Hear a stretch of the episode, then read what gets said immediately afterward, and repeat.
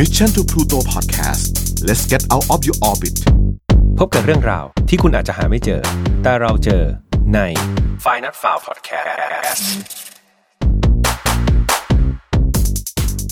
สวัสดีครับ ยินดีต้อนรับเข้าสู่ Final File Podcast ครับ Podcast ที่นำเรื่องราวแปลกๆ จากทั่วทุกมุมโลกมาสกิดต่อมอยากรู้ของคุณครับ วันนี้คุณอยู่กับผมแฮมทัชพลเหมือนเดิมครับแล้วก็มาเป็นตอนที่ 3 แล้วนะครับสำหรับ Final File สำหรับใครที่ยังไม่ได้ติดตามตอนที่ 1 ตอนที่ 2 แล้วโผล่มาตอนที่ 3 เลย แนะนำให้ย้อนกลับไปฟังครับจะได้รู้จักกันมากขึ้นนะครับสำหรับเรื่องราวที่จะมาเล่าในตอนที่3เนี่ยนะครับเป็นเรื่องราวหนึ่งที่ผมเชื่อว่ามันอยู่คู่คนไทยมานานนะครับเรียกว่าเราเจอกันในข่าวบ่อยๆเลย ก็คือเรื่องของอุปทานหมู่ครับถ้าถามว่าอุปทานหมู่มันคืออาการยังไงนะครับ มันเป็นเรื่องของลักษณะอาการเหมือนกับคนนะครับสักคนหนึ่งแล้วก็ไปทำให้คนอื่นๆเนี่ยมีลักษณะเดียวกัน เป็นลักษณะเหมือนเกรงบ้าง กรีดร้องบ้าง ถ้าคนไทยจะพูดเหมือนอาการผีเข้าอะครับนั้นเราก็ไม่แน่ใจว่าเอ๊ะเรื่องนี้มันจริง ๆ แล้ว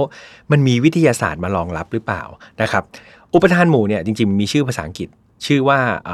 mass hysteria นะครับจะเป็นชื่อทางภาษาอังกฤษ ส่วนทางการแพทย์เนี่ยเขามองว่าอันเนี้ยเป็นโรคติดต่อทางจิตประเภทหนึ่งนะครับ ซึ่งมันจะเกิดตั้งแต่ 1 บุคคลขึ้นไปนะครับ ซึ่งคนที่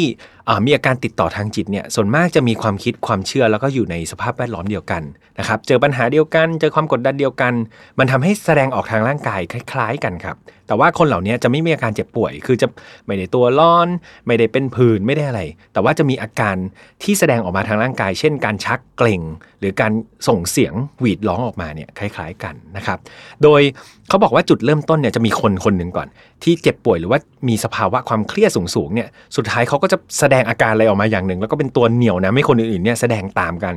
ตามตามกันขึ้นมาครับ อาการพวกนี้ครับเขาเรียกว่าอุปทานหมู่นะครับ คราวนี้เหตุการณ์อุปทานหมู่เนี่ยเขามีงานวิจัยครับเขาบอกว่าส่วนมากแล้วเนี่ยจะเกิดกับคนที่เป็นเด็ก นะครับคนที่เป็นวัยรุ่นแล้วก็เพศหญิงเนี่ยเยอะกว่าเพศชายนะครับและส่วนมากเนี่ยอุปทานหมู่เนี่ยจะเกิดกับคนที่จิตสภาพจิตใจตอนนั้นอาจจะไม่ค่อยมั่นคงนะครับหรือว่ากำลังหวั่นกลัวอะไรอยู่นะครับดังนั้นทางจิตแพทย์นะครับเขามีการอธิบายว่าคนเราเนี่ยพอเวลาจะตื่นพอเวลาที่ร่างกายเราตื่นเต้นเนี่ยเขาจะเรียกว่าร่างกายเข้าสู่ภาวะ hyper นะครับ hyper ก็คือเราจะหายใจหอบ หายใจเร็วเริ่มผิดปกติแล้วแล้วร่างกายเนี่ยก็จะคายคาร์บอนไดออกไซด์มาเยอะครับทำให้ร่างกายเราเนี่ยมีระดับคาร์บอนไดออกไซด์ที่ต่ำลง พอคาร์บอนไดออกไซด์ต่ำลงครับ มันจะส่งผลให้ร่างกายก็คือกล้ามเนื้อเราเนี่ยก็จะชักเกร็งนะครับ มีอาการชา มีอาการมึนงง บางคนก็คือหมดสติไปเลยนะครับ คราวนี้เหตุการณ์อุปทานหมู่ในเมืองไทยนะครับ วันนี้ผมก็ไปหาข้อมูลมา จริงๆ มันมีเหตุการณ์ที่เกิดขึ้นดัง ๆ ที่เป็นข่าวเลยเนี่ย อยู่สักหลายเหตุการณ์แหละ แต่ว่ามีเหตุการณ์หนึ่งครับ เกิดเมื่อวันที่ 10 มิถุนายนปี 2560 นะครับ เป็นนักเรียนนะครับ โรงเรียนหนึ่งในจังหวัดอุบลราช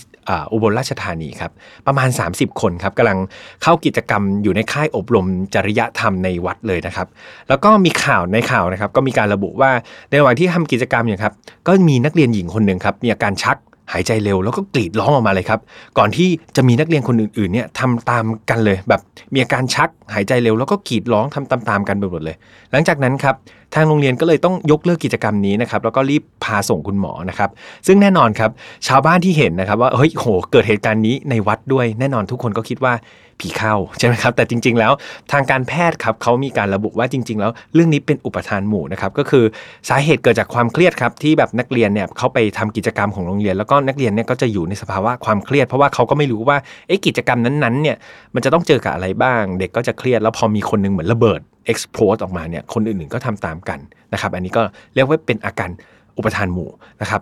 อีกกรณีหนึ่งของไทยครับ เกิดในวันที่ 9 สิงหาครับ ปี 2560 นี่เอง มีนักเรียนป .5 นะครับอของโรงเรียนบ้านกลางจังหวัดพิษณุโลกครับ อยู่ๆ ก็มีอาการ แน่นหน้าอกหายใจไม่ออกหลังจากที่เขามีการฉีดยาตัว HPV นะครับซึ่งเป็น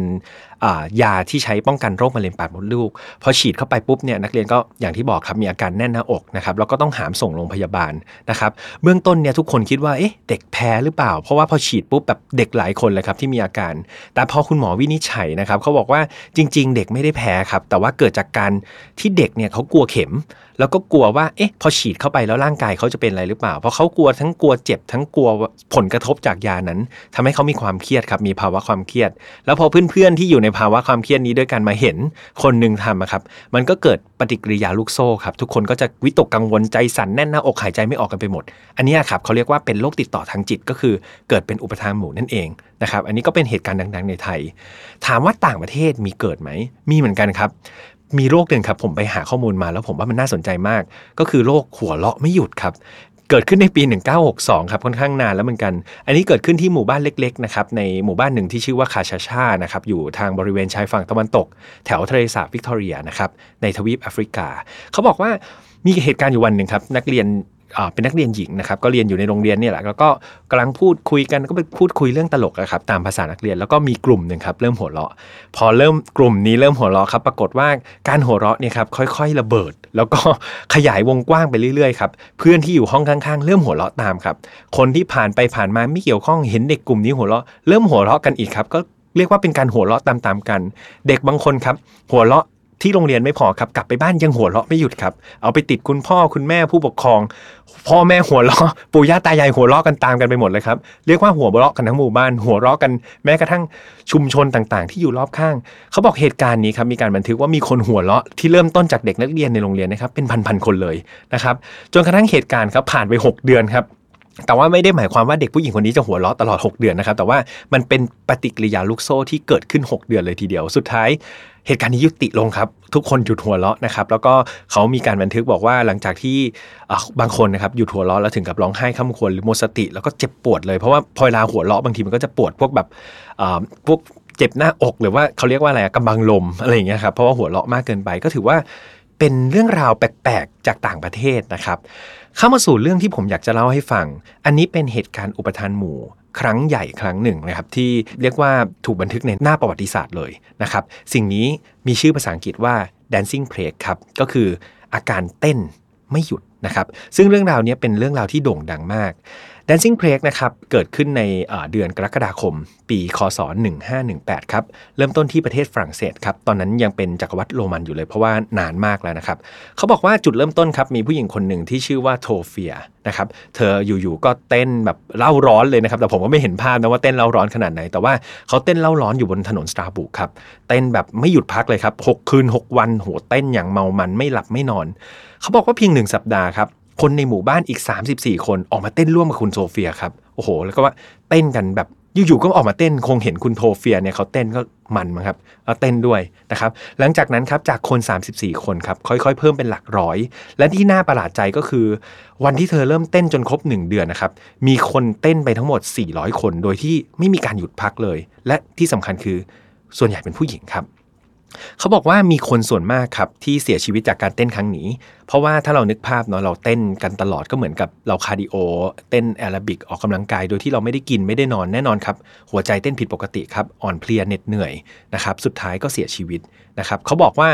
นี่ นี่มีบันทึกหนึ่งครับเขาบอกว่ามีคนตายจากการเต้นไม่หยุดเนี่ยวันละ 15 คนเลยนะครับ แล้วก็ไม่ไม่ได้มีการบันทึกว่าสุดท้ายแล้วตายไปทั้งหมดกี่คนนะครับ โดยเหตุการณ์นี้มีหลักฐานนะครับบันทึกว่าเกิดขึ้นจริง โดยมีทั้งเอกสารประวัติศาสตร์ บันทึกการแพทย์จดหมายเหตุท้องถิ่นและภูมิภาค แม้กระทั่งบันทึกที่ออกโดยสภาของนครสตราบูกครับที่เป็นจุดกำเนิดเรื่องนี้ก็มีการบันทึกไว้ว่าเฮ้ยเหตุการณ์นี้เกิดขึ้นจริง เหยื่อมีการเต้นลำจริง แต่ไม่ทราบว่าทำไมถึงเต้นลำจนเสียชีวิตได้ขนาดนั้น นะครับในช่วงที่มีการระบาดเรื่องโรคเต้นลำเนี่ยครับก็มีคนชั้นสูงเขารู้สึกเป็นกังวลครับก็เลยไปขอคำแนะนำจากแพทย์ท้องถิ่นนะครับซึ่งแพทย์เนี่ยเขาก็ตัดพวกทางโหราศาสตร์ หรือทางผีสางเหนือธรรมชาติออกไปเลย เขาบอกไม่ใช่หรอกจริง ๆ มันเป็นโรคตามธรรมชาติเนี่ยครับซึ่งเขาบอกว่าเป็นโรคที่เกิดจากอาการ เลือดหลอนนะครับ ภาษาอังกฤษก็คือ hot blood เลยตรงตัวเลย แต่อย่างไรก็ตามครับ มันไม่มีการรักษา แม้ว่าจะเป็น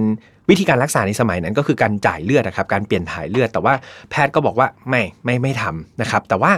ในทางกับการเขากลับส่งเสริมให้มีการเต้นมากขึ้นครับ ในบันทึกบอกว่ามีการเปิดสารกลางสองแห่งให้คนเต้น แล้วบางที่นะครับถึงกับมีการสร้างเวทีไม้ให้คนไปเต้นลำกันอย่างสนุกสนานทีเดียวนะครับ บางที่เขาบอกว่ายิ่งไปกว่านั้นนี่ครับเต้นกลัวไม่มันครับไปจ้างนักดนตรีมา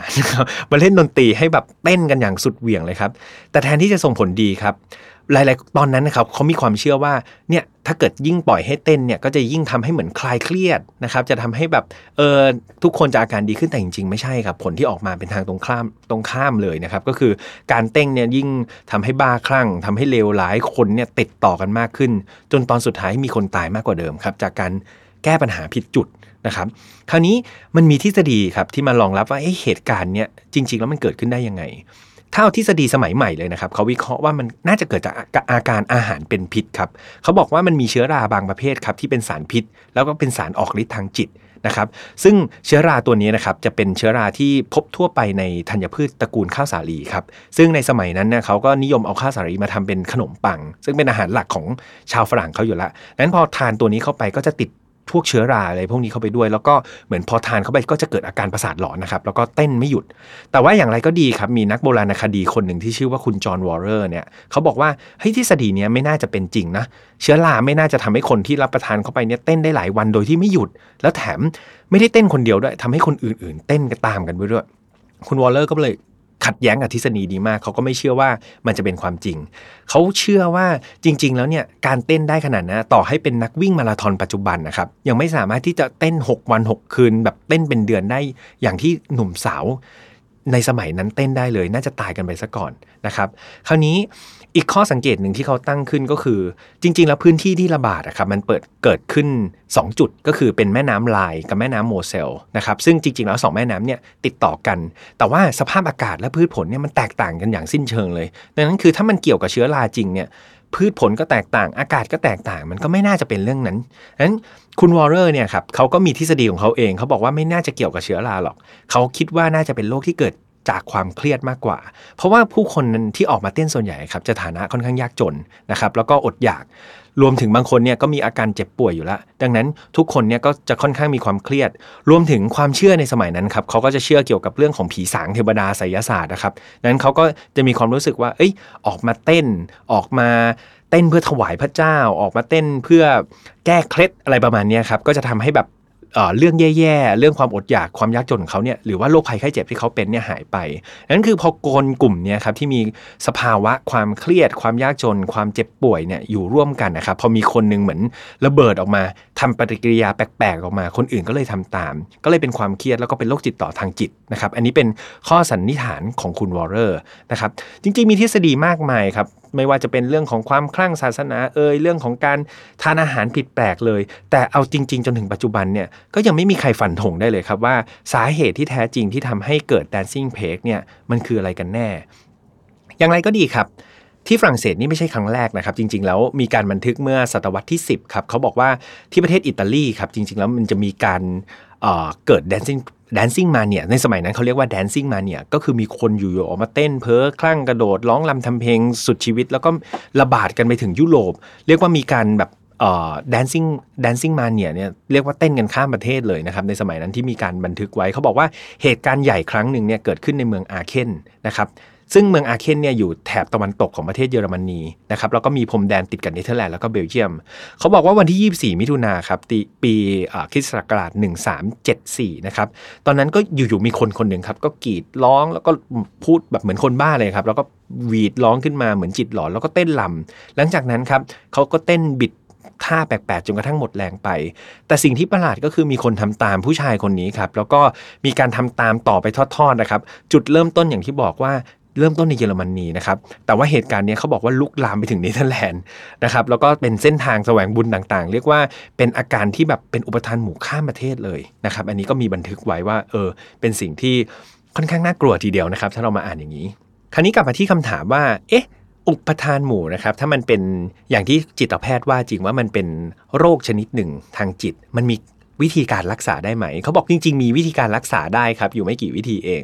วิธีที่1ครับก็คือการแยกผู้ป่วยออกจากกันครับ เมื่อเราเห็นคนคนนึงเนี่ยเริ่มมีอาการผิดปกติ แล้วอาจจะออกมาเต้นหรือกรีดร้องหรือชักเกร็งเนี่ยให้เราแยกคนนั้นออกมาก่อนครับ มาไว้ในที่ที่สงบพยายามกันออกจากคน ไม่ให้เขาแบบอยู่ใน environment ที่ปิดก่อน เพื่อให้เขาสงบสติอารมณ์นะครับ อันที่ 2 ก็คือรักษาตามอาการที่เป็นนะครับเวลาเราเห็นผู้ป่วยที่เขาเป็นอุปทานหมู่ขึ้นมาส่วนมากอาการที่เริ่มต้นเลยก็คือจะหายใจแรง จะมีการชักเกร็งและอย่างที่ผมบอกไปตอนต้นเนาะที่บอกทางการแพทย์บอกว่าเออเนี่ย ปริมาณคาร์บอนไดออกไซด์จะต่ำดังนั้นเขาบอกมีวิธีแก้ครับ แปลกมากเลยเขาบอกว่าให้เอาถุงกระดาษนะครับครอบหน้าลงไปเลย เพื่อให้เขาหายใจเอาคาร์บอนไดออกไซด์กลับคืนนะครับมันจะทำให้อาการหอบเนี่ยมันเบามันเทาลงได้นะครับแล้วก็วิธีการที่3นะครับสำคัญมากก็คือการรักษาบำบัดทางจิตนะครับเขาบอกว่าคนที่เป็นอุปทานหมู่เนี่ยส่วนมากจะเกิดจากสภาวะจิตใจที่อ่อนแอนะครับไม่ว่าจะเป็นความเครียดความหวาดกลัว ดังนั้นคือคนเหล่านี้ แนะนำให้ไปพบกับจิตแพทย์นะครับเพื่อมีการรักษาทางจิตวิทยาที่ถูกต้องเพื่อให้เขาเข้าใจว่าเอ๊ะจริง ๆ แล้วปัญหาที่เขาเจออยู่สถานการณ์ที่เขาเจออยู่ อาการที่เขาเจออยู่เนี่ยมันมีวิธีแก้ยังไง มีวิธีการทํำยังไงให้เขารู้สึกสบายใจนะครับ นั่นก็ นั่นก็คือการแก้ปัญหาที่ต้นเหตุนั่นเองนะครับ เราจะเห็นว่าอุปทานหมู่เนี่ยเกิดขึ้นได้ทั่วไปนะครับ แล้วก็คนไทยก็จะค่อนข้างคุ้นชินกับเหตุการณ์นี้ เรียกว่าเกิดกันบ่อยๆนะครับ แล้วก็จะมีความเชื่อเอาไปผูกกับเรื่องของผีสางเทวดา แต่ว่าไม่ว่าจะเป็นความเชื่อไหนนะครับ ก็อันนี้ผมก็คงไม่ก้าวร่วงนะครับ ไม่ไม่ลบหลู่ แต่ว่าอย่างไรก็ตามเมื่อเกิดเหตุการณ์นี้นะครับ ลองเอาวิธีปฏิบัติไปแก้ไขดู 3 ขั้นตอนนะครับ เพื่อลดแรง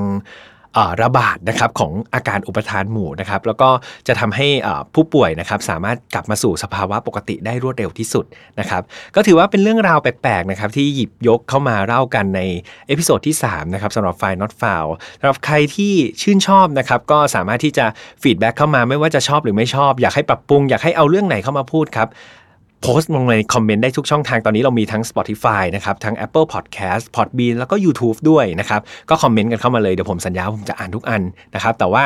จะตอบทุกอันไหมเดี๋ยวเดี๋ยวปรึกษาทีมงานก่อนว่าจะมี user เอาไว้ตอบหรือเปล่านะครับ ก็ยังไงเป็นรายการใหม่ก็ฝากกันด้วยนะครับ แล้วก็ฝากติดตามทุกๆ รายการของ Mission to Pluto ด้วยนะครับ ก็ Mission to Pluto เป็นอีกหนึ่ง channel ใหม่ของ Mission to the Moon ก็เป็นรายการน้องใหม่ ยังไงก็ฝากทุกคนไว้ด้วยสำหรับ File Not Found Podcast นะครับเจอกันทุกวันศุกร์ช่วงเย็นกับผมแฮมทัชพลนะครับสำหรับวันนี้คงต้องลากันไปก่อนแล้วเจอกันใหม่วันศุกร์หน้าสำหรับวันนี้สวัสดีครับ Mission to Pluto Podcast let's get out of your orbit